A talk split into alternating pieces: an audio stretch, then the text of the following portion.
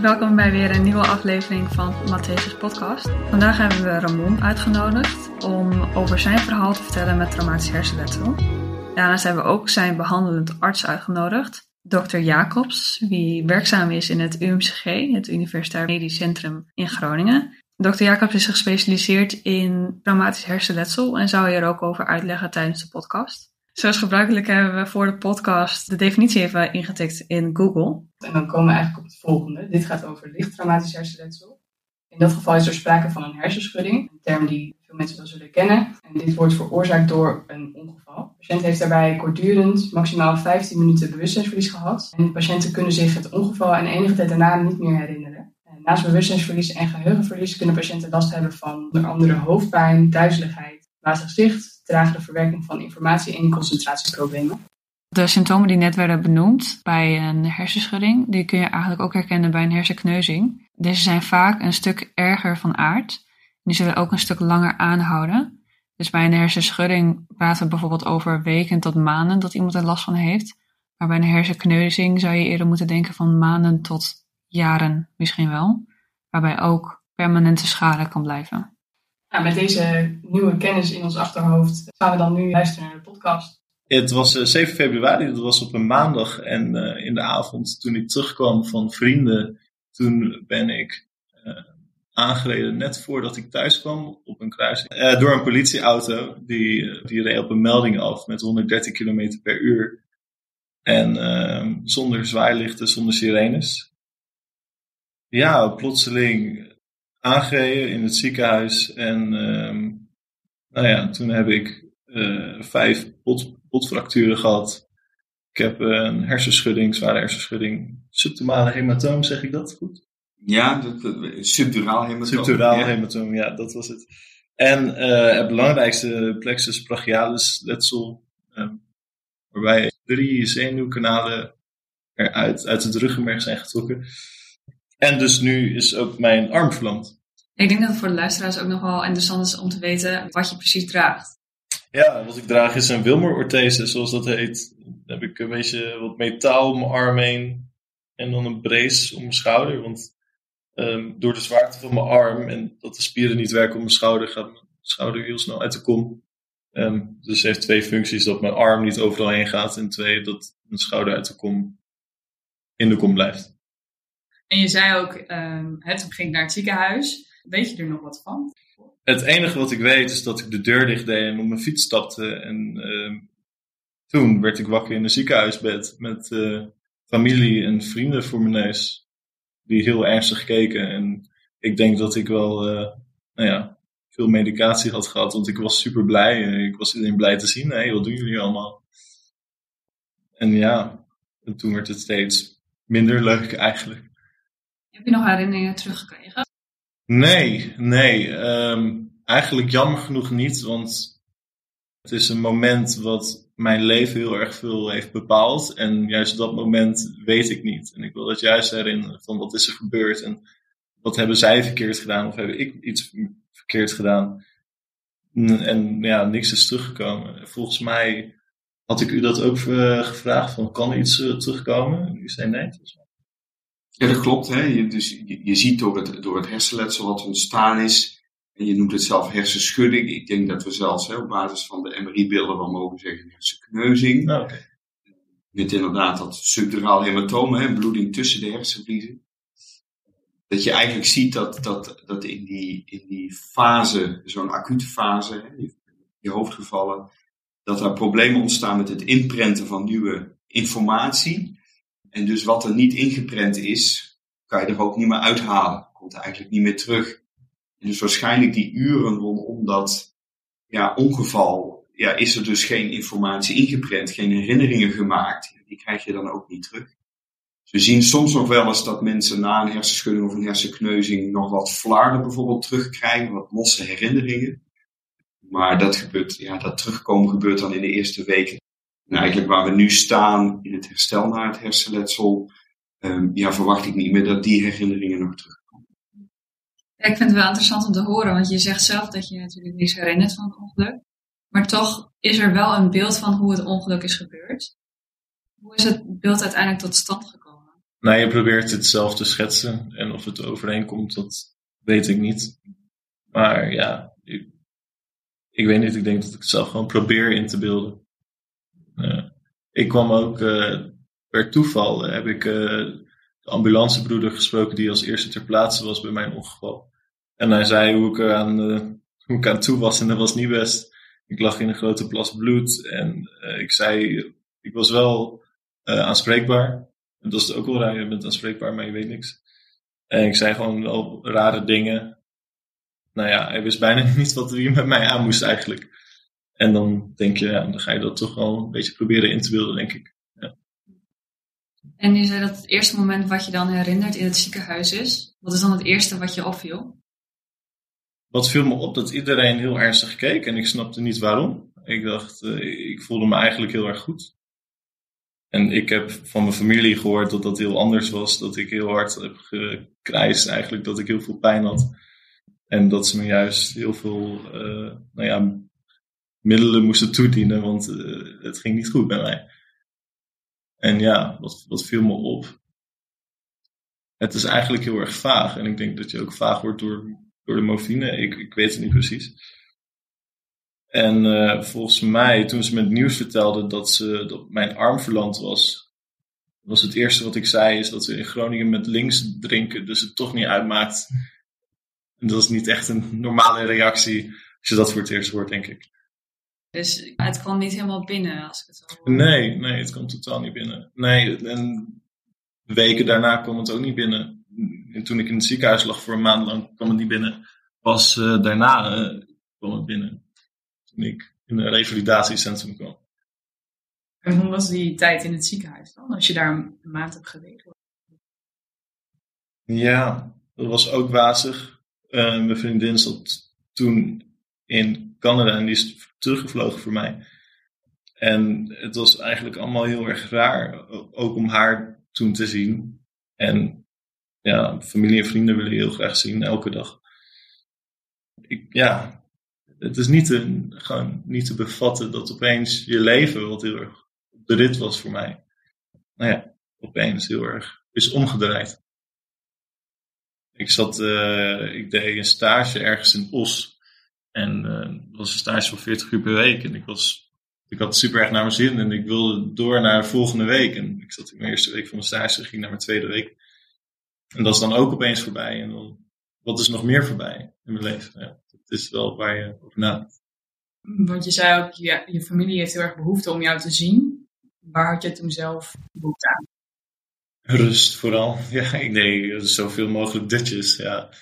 Al was dat ook echt een, nou ja, een hel in de avond. Ik kon echt totaal niet slapen. Maar waar had ik zelf behoefte aan? Aan mijn arm terug, denk ik. Ja, iets wat niet kan. Ja, lastig is dat. Want wat merkte je toen fysiek gezien?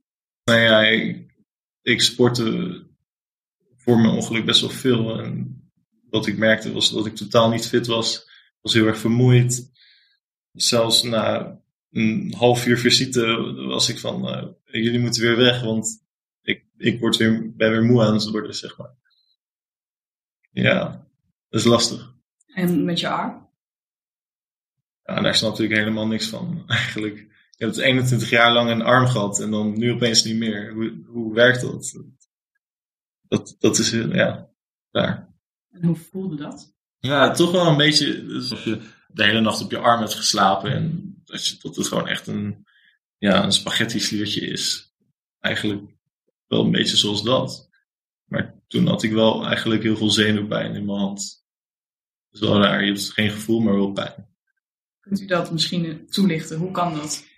Ja, dat, dat, dat, ik kan in ieder geval een poging doen. Uh, volgens mij is, is heel daarvan, alles daarvan ook nog helemaal niet zo bekend. Hè? Maar um, wat er eigenlijk gebeurd is, is dat er, uh, een, uh, je omschreef het goed hoor, maar drie zenuwwortels zijn door het ongeval uit het ruggenmerg ja, getrokken, gerukt als het ware. En twee andere zenuwwortels zijn ja, doormidden gegaan. Dus je ziet eigenlijk dat alle zenuwwortels die naar de arm gaan... En die vijf, daar zijn er dus drie uit het ruggenmerg gescheurd. En twee zijn er ja, beschadigd in hun beloop in die plexus brachialis, hè, die zenuwvlecht in de arm. Wat je dus dan inderdaad krijgt is een gevoelloosheid en een verlamming. Maar blijkbaar gebeurt er ook iets in je brein, hè, en, en in de pijncentra, of in ieder geval in de corticale gebieden, ja, dat er toch nog pijn wordt gegenereerd. Nou, aan de ene kant is dat waarschijnlijk gewoon een soort nociceptieve pijn, hè? Dat is gewoon beschadiging van weefsel wat, wat heel pijnlijk is. Men zou zeggen, ja, als die zenuwvezels door zijn, hoe komt die pijn daar dan nog? En dat is denk ik voor een deel te vergelijken met wat we ook kennen van uh, ja, fantoompijn. Hè? Mensen die een, een arm geamputeerd krijgen, voelen nog dat die arm er is, of voelen nog pijn in die arm. En dat is eigenlijk wat je hier ook voor een deel hoort, hè? Dus ja, een, een deel is de beschadiging zelf, de beschadiging aan de zenuwvezels zelf. Waarschijnlijk speelt er ook nog zoiets van een soort ja, fantoompijnachtig iets. Ja. Wordt dat vaak gezien bij traumapatiënten? Nou, zo ernstig als Remon heeft, ja, dat heb ik eigenlijk nog nooit gezien, zo ernstig. Dat echt al die zenuwvezels zo ontzettend beschadigd zijn. Maar het komt wel eens voor. We zien het uh, bijvoorbeeld bij motorrijders, maar dan heb je dus echt ja, beschadigingen aan het perifere zenuwstelsel. Dat je het zo heftig hebt.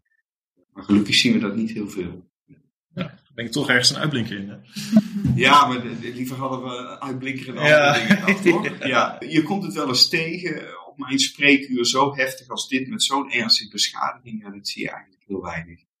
En je bent ook naar Leiden geweest, waar ze geprobeerd hebben wat te reconstrueren operatief. En er is eigenlijk maar één centrum in Nederland die dit doet.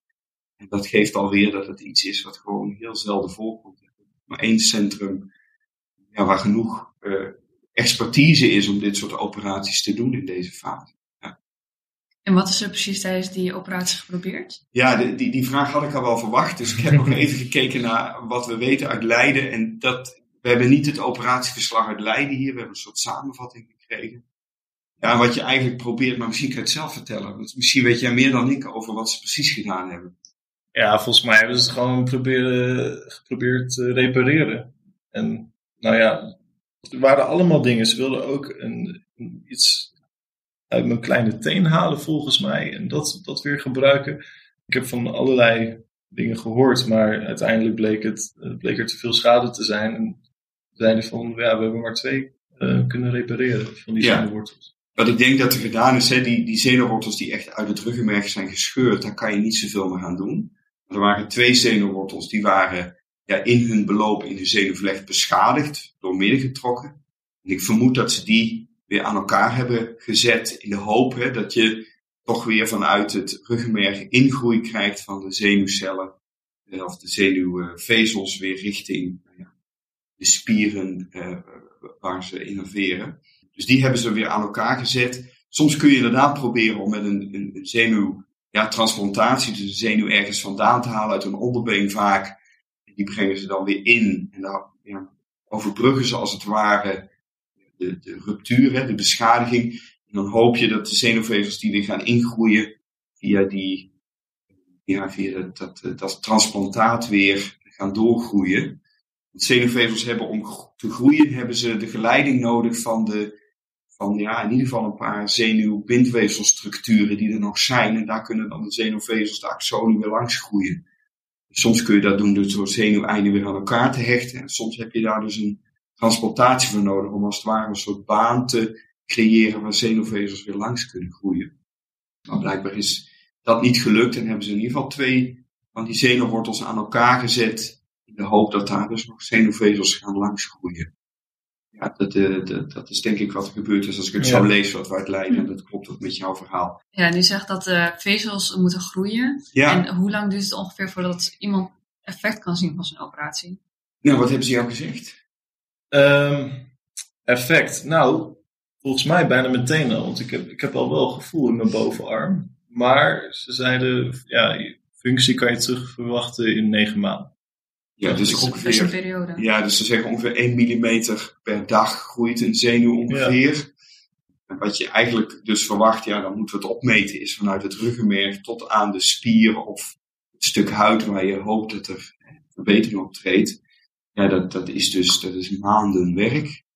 En uiteindelijk, volgens mij stond er ook, hè, ergens tussen een jaar en een twee jaar kun je pas echt definitief zeggen ja, wat het effect is.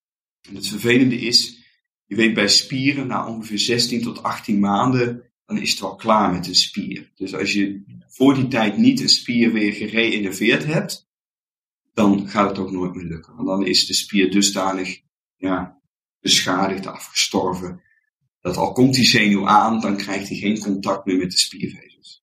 Dus je hebt een, een, een ja, maar in mooi Nederlands te zeggen, een window of opportunity. En het liefst heb je natuurlijk vooral om te beginnen spieractiviteit terug. Dat is zestien tot achttien maanden. En hoe lang zit je nu in dat proces?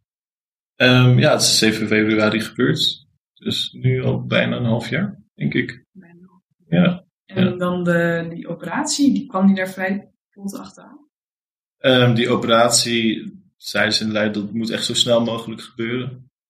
Ik heb twee maanden, eerst, of twee maanden, twee dagen eerst op de intensive care gelegen. Toen hebben ze met een ambulance mij vervoerd naar Leiden. En toen heb ik daar nog één dag gelegen. En toen hebben ze meteen die operatie gedaan. Heb je daar iets van meegekregen? Uh, dat ik daar naartoe ben vervoerd wel, ja. Maar tijdens de operatie niet, nee. Maar je hebt wel doorgehad dat je daarheen bent geweest? Ja, dat, ja, dat heb ik allemaal doorgehad. Het is wel een grote waas, maar ik heb er wel iets van meegekregen, ja. Weet je nog wat jouw verwachtingen waren? Nee, ik heb echt geen idee wat mijn verwachtingen waren. Ik dacht, uh, ze gaan iets doen, ik weet niet wat. En ik hoop dat het goed komt. Maar voor de rest was ik heel erg blij eigenlijk, denk ik. Ik had het niet echt door, eigenlijk. Maar ik zat nog me wel even, misschien weet u dat niet, maar um, of je een spier kan uh, aanspannen vanuit de buitenkant, misschien met elektriciteit of zo. Want dan zou je in principe de spieren kunnen trainen voordat die zenuw er komt.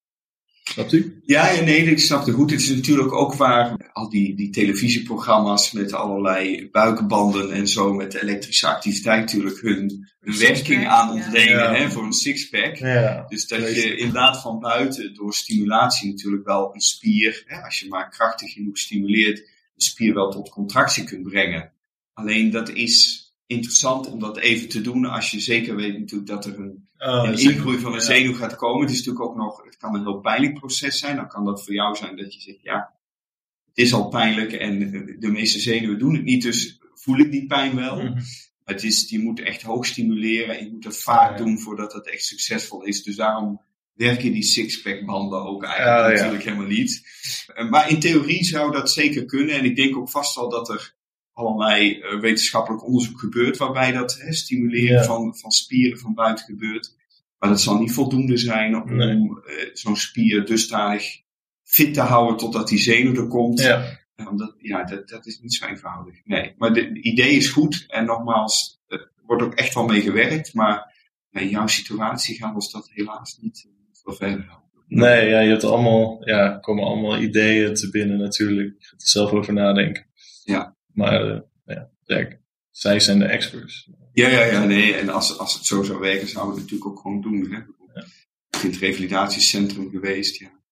Als het zo makkelijk zou zijn met wat plakkers en een paar stroomstoten, dan hadden we dat zeker niet, uh, niet nagelaten. Nee. Nee. dokter Jacobs zei al, van in het revalidatiecentrum en waarschijnlijk ook in de vier weken dat je hier in het ziekenhuis hebt gelegen. Wat voor dingen hebben ze wel met je geprobeerd? Nou, dat is uh, een, een ding geweest, want uh, na die vier weken hebben ze mij in de Deilgh geplaatst. En uh, dat is niet echt een leuke plek voor iemand zoals nou ja, mij. Uh, want dat is eigenlijk een uh, soort bejaardentehuis en zij noemen het eigenlijk een revalidatiecentrum. Maar ja, ik zat dus eigenlijk tussen de bejaarden en dan had ik een half uur per week fysiotherapie. Dan was dat een beetje een arm doorbewegen en dat was het. Dus ja, dat heb ik niet echt als heel goed ervaren. Dus eigenlijk, als ik het zo hoor, is dat niet een hele positieve ervaring geweest? Nee, nee, dat is uh, zeker geen positieve ervaring geweest. Nee, daar heb ik ook een maand gezeten. Ja, dan heb je ook mensen die, uh, ja, die kwamen dan binnen met een strandbal, zodat ik mijn agressie kon uiten. En nou, dat maakte me eigenlijk alleen maar agressiever. Ik ja, had daar niet echt een hele goede behandeling, naar mijn mening. Heb je verder nog behandeling gekregen naast dat half uurtje per week? Uh... Nee, eigenlijk niet. Nee, ja, ik wilde wel meer fysio. Dus dat, op een gegeven moment ging het wel naar een uur per week. En uiteindelijk ook wel een goede band opgebouwd met de fysiotherapeuten. En met, zelfs met sommige medewerkers daar. Maar nee, voor de rest was het niet echt wat. Dan wil ik naar Beatrixoord gaan. En heb je dan zelf nog dingen geprobeerd of in die periode? Of wat deed je dan op een dag? Ja, dat is... Ja, als ik daar ja, op terugkijk, ik heb ge- geen idee. Ja, je bent natuurlijk heel erg moe. Toen was ik nog in een rolstoel. En wat doe je dan? Ja, jezelf vermaken met series, denk ik. En toen kwam ook als het besef binnen van... je gaat geen arm hebben voor de rest van je leven, waarschijnlijk. En uh, nou ja, toen kwamen we wel uh, een moeilijke mentale periode tegemoet. Kreeg je daar wat ondersteuning bij? Mm, ja, op het laatste moment kwam er een, een psycholoog binnen, maar daar klikte ik niet echt mee. Dus dat was ook niet echt los. Nee. Heb je, daar, heb je dat inmiddels al wat meer kunnen... Ja, ja al vanaf al in het ziekenhuis. Uh, dat was wel leuk. Ik wilde graag in het ziekenhuis uh, gebruik maken van een psycholoog. Maar toen kwam zij op het laatste moment pas. En na Beatrixoord heb ik een psycholoog toegewezen gekregen, ook vanuit het ziekenhuis. En dat is die psycholoog. Uh, en daar maak ik nu gebruik van. Dat is eigenlijk heel erg prettig. Ik denk dat je dat ook wel echt nodig hebt met zo'n uh, ongeval. Mag ik even klein aanvullen, want je bent inderdaad ja, eerst uh, in de Deilgh geweest. En de Deilgh is een, een verpleeghuis, maar wel met een verpleeghuis met ook een soort revalidatie-unit. Maar soms worden mensen, inderdaad ook jonge mensen, daar naartoe verwezen als in eerste instantie ingeschat wordt dat Beatrixoord in het begin te zwaar is, bijvoorbeeld. Ja. Hè? Of te veel van iemand kan vragen. Je kunt ook mensen overvragen in een revalidatieproces, hè, waardoor dat revalideren ook niet succesvol wordt. Dus... Even los van hoe het ja. belopen is, hè, maar de inschatting is waarschijnlijk gemaakt dat toch in eerste instantie dit een soort tussenstap was die nou ja, wenselijk of nodig was voordat je dan inderdaad definitief naar Beatrixoord zou gaan. Ja, het was wel op iets gebaseerd inderdaad. Ja, ja het is niet zomaar, we stoppen hem eventjes in de Deilgh en dan zien we wel. Ik, het ja. vervelende is dan, en dat, dat, dat kan ik helemaal met je meevoelen, is natuurlijk dat daar veel oudere mensen verblijven. En dat dat natuurlijk voor een jong iemand een... een ja, hallucinerende ervaring is ja. om daar te zijn, denk ik. Ja. Um, dus ik kan me heel goed voorstellen dat dat meespeelt in, in de ervaring, dat de omgeving bij je zit. Maar het is dus niet standaard dat iedereen zomaar even na een ongeluk in Beatrixoord komt en daar aan de slag gaat. Dat kan vaak niet. Nee. Dit is dan een soort tussenstap waarmee je hoopt dat je even wat tijd wint voordat je iemand echt, nou ja, wat zwaarder gaat revalideren. Want je zult vastgemerkt hebben in Beatrixoord dat het heel anders was dan in de Deilgh. Ja, het was wel, uh, wel redelijk anders. Ja, intensiever. Ja, ja nou, toen ik eenmaal daar aankwam, toen, ja, je zit op een afdeling met mensen die allemaal dwarslesies hebben. Die zitten allemaal in rolstoelen. En het is niet echt, ja, het is wel ver, misschien een beetje vergelijkbaar met mijn letsel, maar ook wel weer niet. En dus ik had dan ook wel een andere behandeling. En ik vond dat ze niet echt genoeg met me deden, mocht wel meer... Ik wil sneller op krukken lopen. Ik wil sneller zonder krukken lopen. Ik wil misschien ook wel te snel. Ja, misschien zijn die uh, revalidatiecentra niet iets voor mij. Maar uh, het kan ook zeker aan mij liggen hoor. Je moet er niet aan wennen hoor. Nee, nee, zeker niet. Nee, nee. Want je had ook niet... nog een aantal botbreuken. Dus ja. kun je, ik weet niet welk links of rechterbeen. Linker, enkel, ja. kuitbeen. Ja. Dus het was ook niet zo dat je alleen de arm... Hè? Nee, het was ook niet alleen de arm. Hersenletsel en die breuken. Dus er was wel wat meer aan de hand. Denkt u dan ook dat daar nog kansen liggen? Nou, kijk, het, het lastige is natuurlijk inderdaad dat, dat, dat je soms ook wel ziet dat, dat echt een, een revalidatiecentrum, ook voor jonge mensen, in zeker in de acute fase gewoon te hoog gegrepen is. Hè, wat er daarvan iemand verwacht. En dan nog kan het tegenvallen hoor, dat je, dat je individuen spreekt zeggen, nou ik had nog wel meer, nog meer gewild. Hè, dus dat daar wel ja, een soort grijs gebied is waar, waar, waar dus ja, een verpleeghuis met een, met een, met een revalidatieafdeling ja, op zich op in kan springen, hè, voor wat, wat minder fysiotherapie en wat meer rust. Maar dat dan, ja, als je daar dan als, als, als man ligt tussen de ouderen, ja, dat dat wel erg vervelend is. Maar ja, we hebben niet zoveel jonge mensen dat we daar in heel Nederland allerlei afdelingen mee kunnen vullen. Dat is maar goed ook. Maar daardoor krijg je dus wel dat je soms mensen, ja, een beetje lastig op een plek krijgt waarvan je denkt, dit is de ideale situatie voor diegene. Ja, en achteraf kun je zeggen, nou god, jij had misschien wel wat eerder naar Beatrixoord gekund. En misschien hadden ze achteraf een beter... Hè, dus, en ik snap echt wel dat, dat dat ook frustrerend kan zijn. Van wat als ik nou eerder dit of dat had gedaan? Of wat als ik nu meer van zus of zo had gedaan? Dus ik snap dat heel goed. Maar het is soms gewoon lastig om... Er is niet voor ieder individu meteen de juiste plek te vinden. Waar diegene zich en prettig voelt en de juiste therapievormen allemaal krijgt aangeboden. In het juiste tempo, in de juiste mensen, in de juiste duur. Dus het is wel lastig hoor. Om dat heel erg te individualiseren. Maar ja, ik snap, ja, dat je dan terugkijkend zegt van, weet je, dat, daar hadden verbeterpunten mogelijk geweest.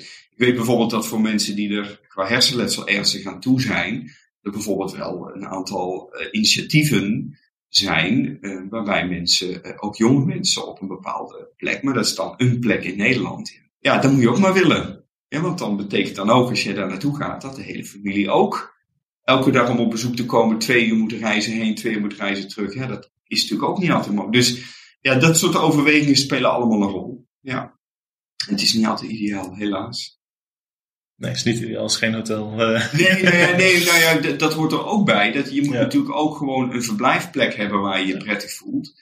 Um, ja, en ik kan me voorstellen, als het herstel dan toch, ondanks het inschatting, ineens de eerste week heel vlot gaat. Ja, dat je bijna zonde vindt dat, het, nou ja, dat je zo weinig visio krijgt en de dag moet doorkomen met het kijken van series. Ja, dat, dat, is, dat is ontzettend vervelend. Ja, dat snap ik heel goed. Maar er is niet zo even een andere oplossing in de tijd. Ja. En je noemde net al even kort familie. Hoe was het voor jouw familie om dit hele proces naast jou door te maken? Nou ja, heel lastig.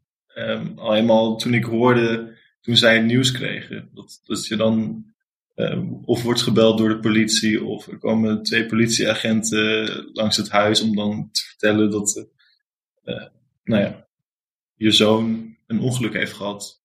En je hoort dan, hij is niet aanspreekbaar, maar hij heeft wel een hartslag. En dan uh, kan ik me wel echt ja, de emotionele impact voorstellen. Dat is lastig geweest voor iedereen, heb ik gemerkt. Lastiger voor hen dan voor mij eigenlijk in het begin. Uh, ja, dat, dat is ja, heel erg zwaar geweest. Heb jij daar ook hulp voor gehad? Nee, niet echt. Ja, ze hebben elkaar gehad. Daar hebben ze heel veel steun aan gehad, maar niet echt i- iets of iemand of zo. Heb jij ook veel steun uit je familie gehad? Ja, ja, heel veel steun. Maar je hebt natuurlijk ook elke um, familiemember... Sorry. Elke familie of vriend... Die, die heeft natuurlijk een mening over hoe het gaat. En wat zij willen en wat zij vinden. En dat kan soms wel een beetje vermoeiend zijn. Om het aan te horen van wat iedereen... Ja, van nou ja, kan je niet beter daarheen? Of ik heb dit gevonden. Of je moet dit doen. En... Ja, dan word je een beetje overrompeld door iedereen's mening. Ja, je zei ook al van, nou vaak was ik ook wel vermoeid en dacht ik van, van ga maar weer naar huis. Heb je daar op dit moment ook nog veel klachten van? Ja, als ik uh, naar de sportschool ga, dan moet ik vaak in de middag wel even uh, een dusje doen. En soms geheugenverlies. En ja, ik merk dat niet alles, bijvoorbeeld ook mijn woorden nu, die komen soms niet goed. Niet, niet er goed uit. En dat merk ik wel, ja, zeker. Merk je daar ook nog verschillen over de tijd? Ja, het gaat wel echt van slecht naar telkens een klein stukje beter. Het gaat uh, heel erg langzaam. Wat mij betreft te langzaam, maar ja, daar kan ik uh, niks aan doen. Denk je dat het vooral voor jezelf vervelend is of ook voor anderen om je heen? Nou ja, anderen om me heen, die, die snappen het wel. En mijn gevoel ga ik op zich nog best wel goed. Nou ja, heb ik best wel goed mijn leven opgepakt. En, en nou ja, als ik dan een keer een dutje moet doen of ja, niet aan mijn woorden kom of wat dan ook, dan begrijpen zij het heel goed. Ja. Kunt u er misschien nog wat op aanvullen van hoe gaat dat herstel eigenlijk? Ja, dat wil ik zeker doen. Ik denk dat het ook goed is om even, dat we ook even stilstaan bij het hersenletsel. Hè? Want je ziet natuurlijk uh, iemand met botbreuken en, en een arm die, uh, die verlamd is. Er gaat natuurlijk heel veel aandacht naar uit. En het, het hersenletsel was in eerste instantie... Het was er, maar het, het was relatief mild vergeleken met de rest die, die iedereen kon zien, aan de buitenkant ook. Dat maakt het ook soms zo lastig, zeker ook als je eenmaal uit het ziekenhuis bent en in een thuissituatie. Um, mensen zien uh, de brees, uh, die zien uh, eventueel als je met krukken loopt, die zien gips, die zien nu een verlamming. Um, maar die zien niks van dat hersenletsel. Hè? En die merken wel, goh, hij zoekt af en toe naar woorden, wat is dat nou precies? En mensen die hem kennen zullen dat makkelijker herkennen dan mensen die hem niet kennen. Ik kan me zo voorstellen als je naar je stage terug zou gaan nu, is het toch wel, ja god, een beetje veranderd. Misschien qua gedrag ook wel wat anders. Of En dat is natuurlijk het hele lastige van dat hersenletsel. Dat is toch best onzichtbaar. Hè? Je ziet het in bepaalde hele fijne dingen terug, maar je ziet niet aan jou, je ziet die arm, maar verder zie je niet dat je hersenletsel hebt. En dat is voor die patiëntengroep best soms lastig. Want ja, niemand ziet iets en toch heb je, doe je niet zoveel werken, ben je traag, heb je woordvindstoornis, moet je een dutje doen, uh, heb je wat korter lontje misschien. Dat soort dingen is wel heel lastig soms voor de buitenwacht om dat te begrijpen en om dat goed uit te leggen. En um, familie en vrienden, nou dat is heel fijn dat die het goed begrijpen, maar er komt nog zoveel meer de komende, weet ik veel hoeveel jaren nog op je af. En dan, het is ook wel vermoeiend om dat elke keer uit te moeten leggen. Van ja, maar ik heb ook een, je ziet die arm, maar het is veel meer. Het moet ook niet worden van, ja, maar ik heb hersenletsel, dus ik kan niks meer. Dat wil ik ook helemaal niet zeggen. Maar het is wel een, een, een last die sommige mensen hebben, dat het een wat onzichtbare handicap is. En dat, dat maakt het soms uh, patiënten moeilijk. Um, ja, hoe gaat het verder wat betreft dat hersenletsel? Misschien even goed, als je het goed vindt, om uit te leggen wat er allemaal te zien is geweest. Hè? We hebben dus dat subduraal hematoom gezien, de, die, die bloeding tussen de hersenvliezen. Nou, dat is allemaal netjes uh, genezen. Wat je eigenlijk terugziet, vooral in de voorhoofdskwabben, is uh, wat we noemen traumatisch axonaal letsel. Hè? Dat is toch door de hoge energie die door dat ongeluk op die schedel en dat brein hebben ingewerkt. En dat er uh, axonen en bloedvaatjes in de voorhoofdskwabben ja, gescheurd zijn ook. Niet zoals in de arm, hè, want dan zie je dat die hele arm uitvalt. Maar in ieder geval dusdanig dat we het op een M R I-scan kunnen zien. Ja, en daar krijg je dus van dat mensen nou, traag kunnen zijn, wat woordvindstoornis kunnen hebben. Geheugenproblemen hebben, concentratie en aandacht, de vermoeidheid. Ja, die klachten passen er eigenlijk heel goed bij. En ik verwacht bij een jong iemand dat dat in de komende maanden echt nog wel verder gaat verbeteren. We zeggen eigenlijk dat je bij dit soort letsel ook, nou, ook zes maanden tot een jaar moet uittrekken voordat je kunt zeggen, nou ja, dit is het en beter wordt het niet. Er zijn zelfs mensen die zeggen, in het tweede jaar worden mensen ook nog beter. Dus daar is echt ook nog wel een lange tijd te gaan. Uh, ja, we zien dat leeftijd en, en opleidingsniveau bijvoorbeeld twee dingen zijn die heel erg kunnen helpen bij herstel en ook bij compensatie. Hij is jong. Uh, goed opgeleid, in ieder geval daar was hij mee bezig, dat gaat vast wel weer gebeuren. Um, ja, d- dat zijn natuurlijk twee factoren die heel erg helpen bij het herstel. Maar als we over een jaar terugkijken en zeggen, goh, ben je nou de oude? En hij zou zeggen, ja, nou ja, goed, ik, ik, hè, ik doe weer mijn stage of ik ben weer wat dingen aan het doen, maar ik heb wel eens een korte lontje of ik heb mijn concentratie aan het goed. En dan snap ik dat ook goed, want ik zie gewoon op de M R I-scan schade in de hersenen door het ongeval, door de klap op de hersenen en het hoofd.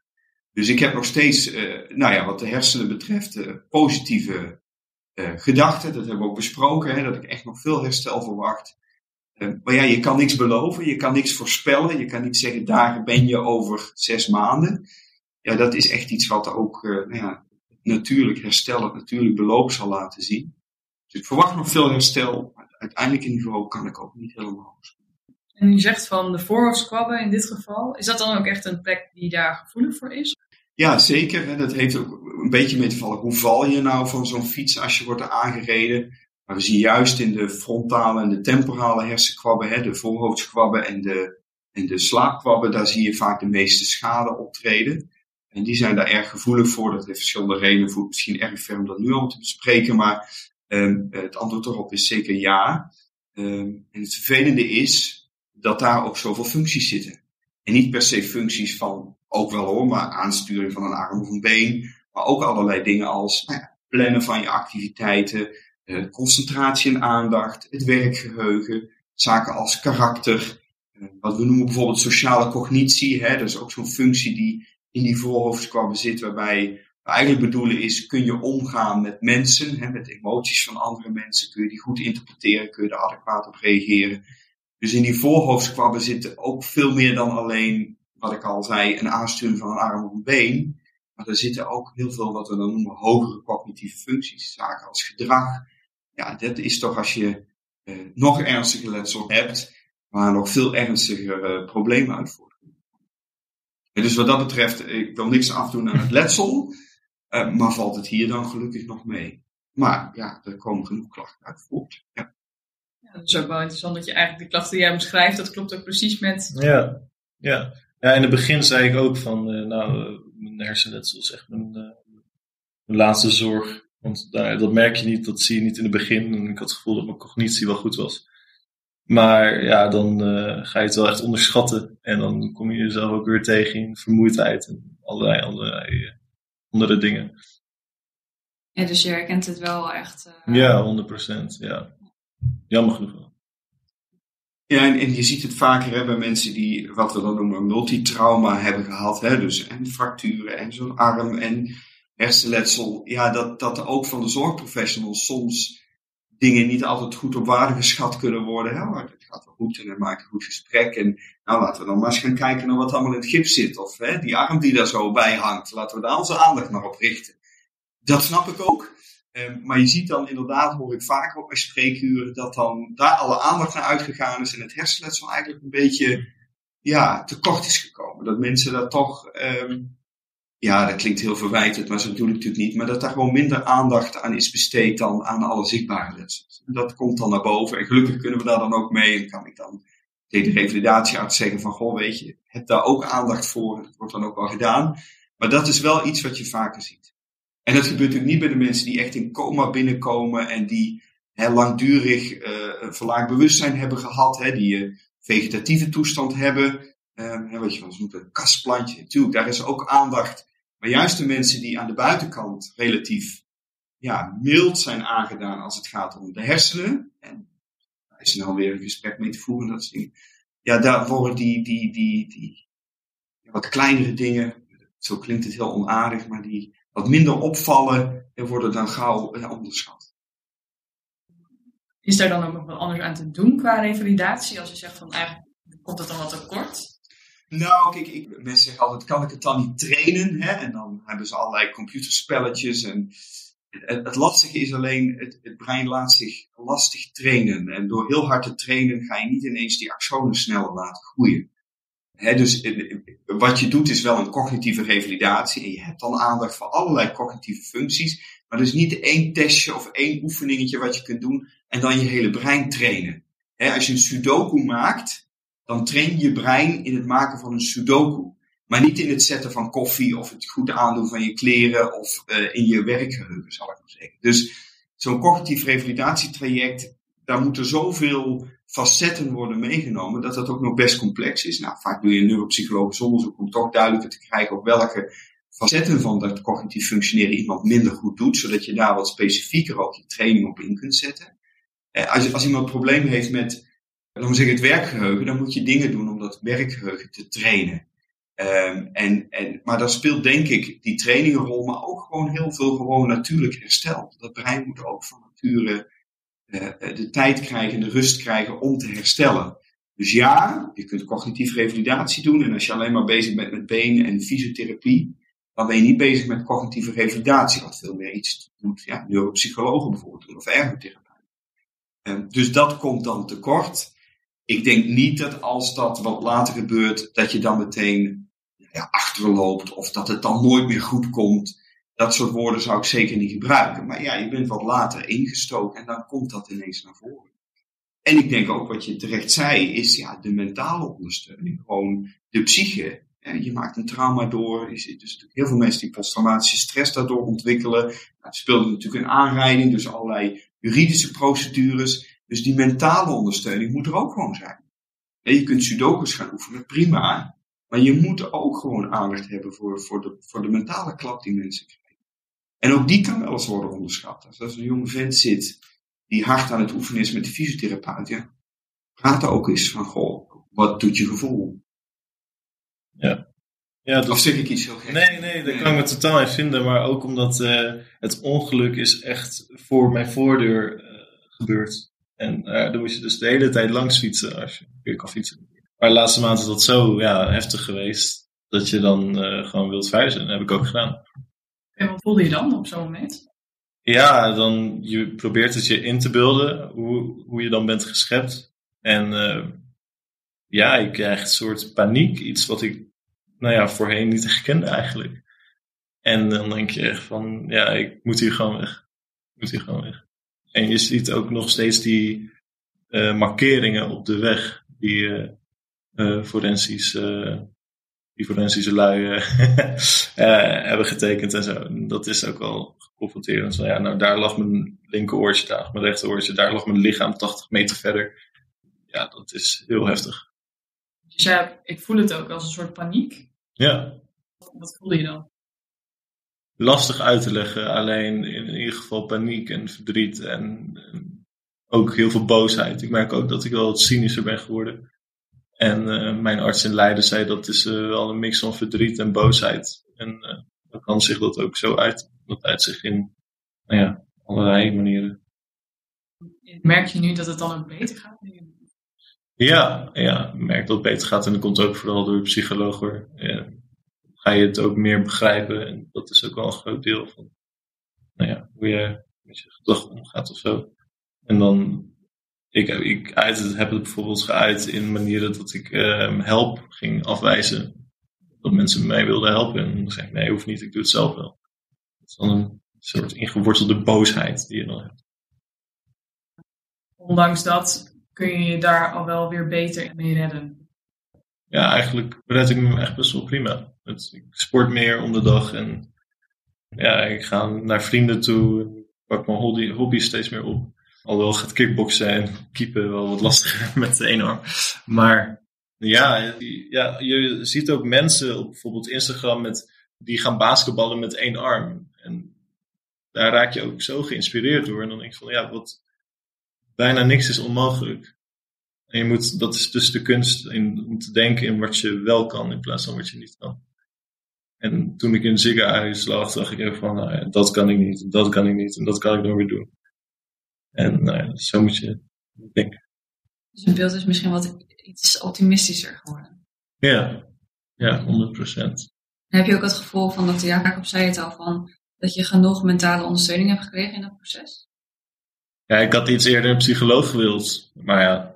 Dat, uh, dat was ook achteraf. Nou, ik had er wel heel vaak om gevraagd. En dan met de ene keer klik je er niet mee. En de andere keer nou ja, was het niet op tijd. Of, nou, voor de rest ging eigenlijk alles wel prima. En waar sta je nu in het leven? Waar sta ik in het leven? Ja, interessante vraag.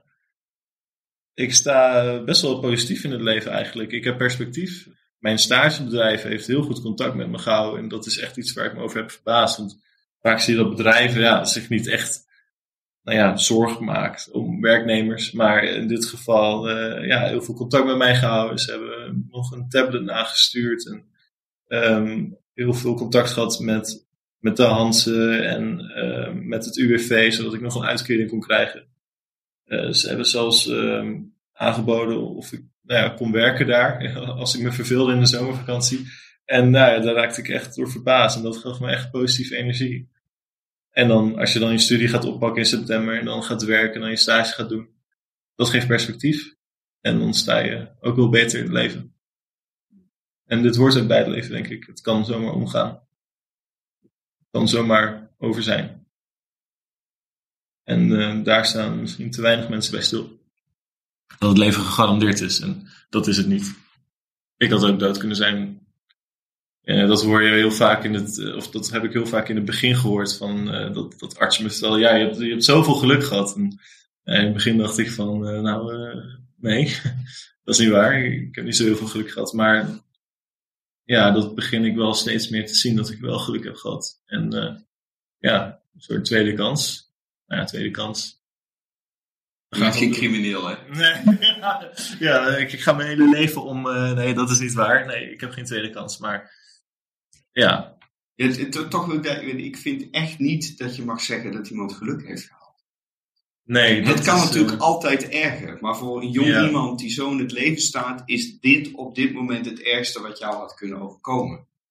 Ja, nou, dat wil ik gewoon eerlijk zeggen. Ja, nee, maar dat, het is altijd makkelijk je te vergelijken met iemand die nog ja. ernstiger heeft. Hè? En vooral voor anderen. Ja. Voor mij hoeft dat niet. Ik vind dit vind ik het ergste wat jou op dit moment bij wijze van spreken had kunnen overkomen. En dat mag ook gewoon gezegd. En dan hoef je niet te bagatelliseren met, je had wel dood kunnen zijn. Ja, ik kan nu ook dood neervallen. Nee. Daar gaat het niet om. Dit is gewoon erg. En ik, ik, ik vind het heel knap wat je nu zegt. Ik, ik was ook even benieuwd, wat is er voor nodig geweest om bij jou die knop om te zetten? Dat is natuurlijk altijd makkelijk te zeggen van, ja, maar er is ook perspectief en je kan ook basketballen met één arm.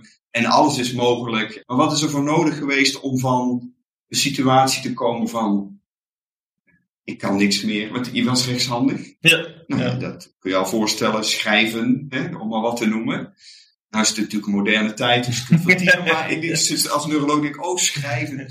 Um, en maar bedoel, je kon heel veel... Wat is er voor nodig geweest? Is dat gewoon de menselijke, ja, hoe zou ik het zeggen, weerbarstigheid? Is dat spontaan gekomen? Heeft er iemand het juiste tegen gezegd? Wat is daar nou voor nodig geweest? Ja, dat vind ik een hele goede vraag. Uh, je hebt natuurlijk wel nog steeds momenten dat je verdrietig bent en dat je, nou ja, even iets wil slaan. Maar wat er voor nodig is geweest, ik denk gewoon dat je er goed over moet praten. Kijken naar, ja, toch wel wat je wel kan doen. En uh, ja, ik heb een uh, hele leuke vriendin naast me. Die is ook eenmaal overgevlogen vanuit Canada. Uh, die heeft me ook heel veel energie gegeven. Ja, gewoon dingen oppakken, ook sporten. En um, dan ga ik vaak met mijn vriendin sporten en vaak ga ik dan uh, bankdrukken sla ik over, want ik denk dat kan ik door meer zeggen. Nou, ga maar gewoon liggen en dan, nou ja, pak die stang gewoon en dan lukt het. En dan, ja, dan, dan word je echt blij van, ja, ik kan nog steeds wel dingen. Dan, dan naast dat je het gewoon, zeg maar, normaal ziet op Instagram, dan doe je het zelf en dat... Uh, Ja, dat, dat geeft je echt energie. En dat is alleen nog sport. En dan ben ik benieuwd hoe het wel gaat met, met mijn studie, met stage. Dat geeft mij energie. En het is ook weer een soort uitdaging. Nu word ik wel heel positief misschien. Maar ja, um, ja dat is hoe je mee moet omgaan, denk ik. De enige manier. Ja, heel mooi om dit te horen. Dat is echt uh, heel bewonderenswaardig, ja. Ik, ik, wat, wat, wat in jouw verhaal een beetje ook weer klinkt, wat je natuurlijk van veel mensen hoort, hè? Van uh, als ik ooit in een rolstoel kom, nou, dat zou ik nooit willen. Dat, ja. dat hoeft voor mij niet. En op het moment dat ze in een rolstoel zitten, is er toch wel weer een moment dat blijkbaar de menselijke geest ertoe in staat is dat mensen dan toch weer nieuwe doelen krijgen, weer ja. zingeving krijgen en toch weer door kunnen. En uh, dat is niet een verwijt aan mensen die dat niet krijgen, hoor, maar ik vind dat altijd heel... ja, intrigerend hoe dat gaat. Hè? Dat je denkt van, nou ja, dit zou ik nooit willen hebben. En dan heb je het. En dan is er toch wel weer genoeg reden om door te gaan. Dat is toch wel heel ja. mooi om te zien. Ja. Ja, nou, dat heb ik ook ervaren. Ik zat eerst ook in een rolstoel. Ja. Dan misschien ook die progressie geeft, geeft je ook energie van. Ja, het kan slechter, maar dan misschien bagatelliseer je het ook. Maar ja, dat is... Uh, ik sta er nog best wel prima bij. Het is alleen jammer van die arm. Ja. Die paarse hand, wat soms een dood vogeltje is, die aan je lichaam bungelt. Maar ja, we gaan gewoon door. Ja, mooi. Ja. Eigenlijk door te proberen een beetje dat je weer wat meer dingen kan. Ja, je ligt een maand lang in een ziekenhuis. En nu ben ik aan een bank drukken met één arm. Dat, uh, ja, dat verschil geeft je echt wel kracht. Merk je ook dat je persoonlijkheid anders is? Want u zei dat kan natuurlijk ook door het hersenletsel komen. Hoor je dat ook terug van familie of vrienden? Of merk je dat aan jezelf? Nee, ik wil ook wel heel graag de oude zijn. Wat dat dan ook was. Maar ja, ja je wordt wel iets cynischer. Soms misschien iets somberder op sommige momenten. Of soms wel juist heel positief. Je, je verandert wel een beetje. Maar je probeert toch nog wel Remon te zijn of zo. En dat uh, lukt wel. Eigenlijk. Ja. En nog een vraag over wat jouw vriendin zei, die was uit Canada helemaal teruggekomen. Die is hier blijkbaar gebleven, of is die nog wel weer teruggegaan? Nee, ik zei, je moet wel teruggaan en je dingen daar afmaken. En ja. uh, dat heeft ze gedaan. En uh, toen is ze weer hier teruggekomen. Ja. Ja, ja ook heel knap. Waardevol ook. Ja. Ja. Ja. Ja, dan moet je toch ook wel denken, je wil ook niet achteraf spijt van hebben. En ik denk van, ja, ik heb hier zusters die me, of verpleegkundigen moet ik zeggen, die me, ja, die goed voor me zorgen. En denk van, je kan niet meer doen eigenlijk. Je bent er voor me geweest en nu is het jouw taak of zo. Om terug te gaan en jouw ding te doen. Ja. Dat vind ik wel belangrijk. Eigenlijk als ik je verhaal zo hoor, ben je nu vooral weer vooruit aan het kijken. Ja, dat moet je ook doen, denk ik. Vooruitkijken. Is dat dan ook jouw boodschap die je wil meegeven? Mijn boodschap? Oh, um, die, ja, weet ik niet. Um, ik zou uitkijken voor politieauto's. Dat wil ik graag meegeven. Um, ja, dat, dat het voor mijn gevoel, mijn ongeluk is zo oneerlijk geweest. Dus een politieauto rijdt veel te hard. Um, er hadden geen sirenes aan, geen zwaailichten. En het was voor mijn deur geweest, uh, gebeurd. En ik had net alles op de rit. Ik denk meer de boodschap die ik wil meegeven is dat het altijd... Het kan zomaar over zijn.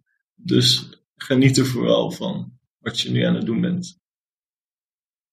Ja. Kun je daarin vinden? Ja. Het is altijd een boodschap die mensen geven die iets ernstigs meemaken. En je kunt dan zelf als gezond iemand die nog niks heeft meegemaakt, of niks groots heeft meegemaakt. Ja, dat klinkt zo wel, maar in de waan van de dag is dat best nog moeilijk om elke keer ja. te denken, ik moet maar genieten, want je moet ook door. En ik heb ja. ook een agenda die vol staat tot aan de zomervakantie. Hè? Dus... Het, het, is, het is altijd een... Je hoort het van heel veel ja, mensen die iets klopt. ernstigs hebben meegemaakt. En ik denk bijna... Je moet zoiets, nou nee, ik bedoel niet eens cliché. Maar je moet bijna zoiets door hebben gemaakt om dat te zien. Ja. En om niet bij de dag... Of bij de waan van de dag te leven. En om...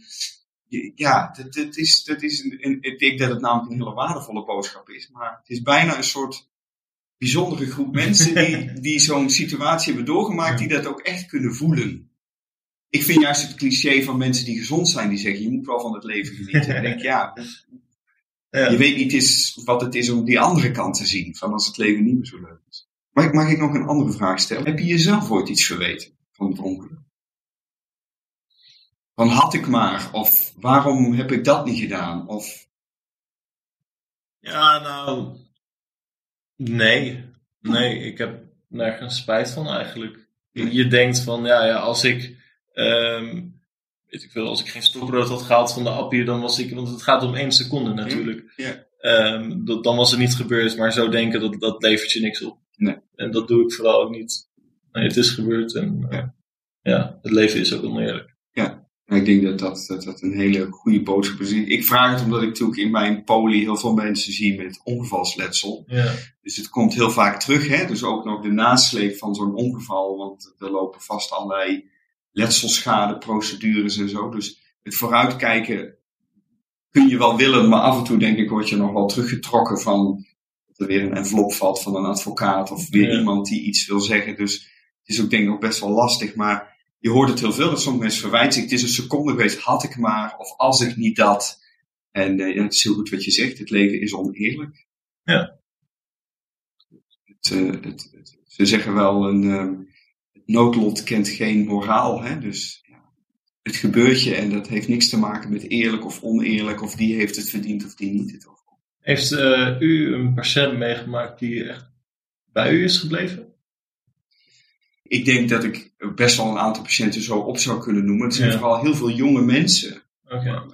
vergelijkbaar met jou, die waar toch zo'n nou ja, bijna secondenwerk iets gebeurd is, waar ze niks aan kunnen doen. Vaak de tegenpartij ook niet. Hè? Ik bedoel, ik hoef die, die politieagent niet te verdedigen. Niet, maar die is ook niet van huis gegaan en gedacht, ik ga ze even lekker nee. iemand omrijden en voor de rest van zijn leven ongelukkig maken, zou ik maar zeggen. Die is ook niet begonnen. Dus eh, er gebeurt in heel veel levens verandert er een enorme hoeveelheid. En, en dat blijft me bij. En, en dan zijn er genoeg patiënten die eh, er heel wonderbaarlijk van herstellen of die een mooi verhaal vertellen waarvan ik denk, oh, dat is zelfs... Ook mensen die overlijden, wat de indruk natuurlijk maakt. Hè? Waarvan je denkt, oh, vreselijk. En hebben wij, nou hadden wij nog iets kunnen doen. Dus er blijven altijd patiënten hierbij. Ja. ja. Ik voeg jou toe, denk ik. Ja, ja. ja. ja klopt. Bedankt voor het luisteren aan deze aflevering. Deze podcast wordt mede mogelijk gemaakt door het Groninger Universiteitsfonds, het G U F. En daarnaast door Aquila Scientific Communications. Als je hulp nodig hebt bij het schrijven van een medisch of wetenschappelijk manuscript of medische tekst moet vertalen van het Nederlands naar het Engels of van het Engels naar het Nederlands, overweeg dan Aquila Scientific Communications. Mocht je hier interesse in hebben, dan kun je de website in de beschrijving vinden. En tot de volgende keer.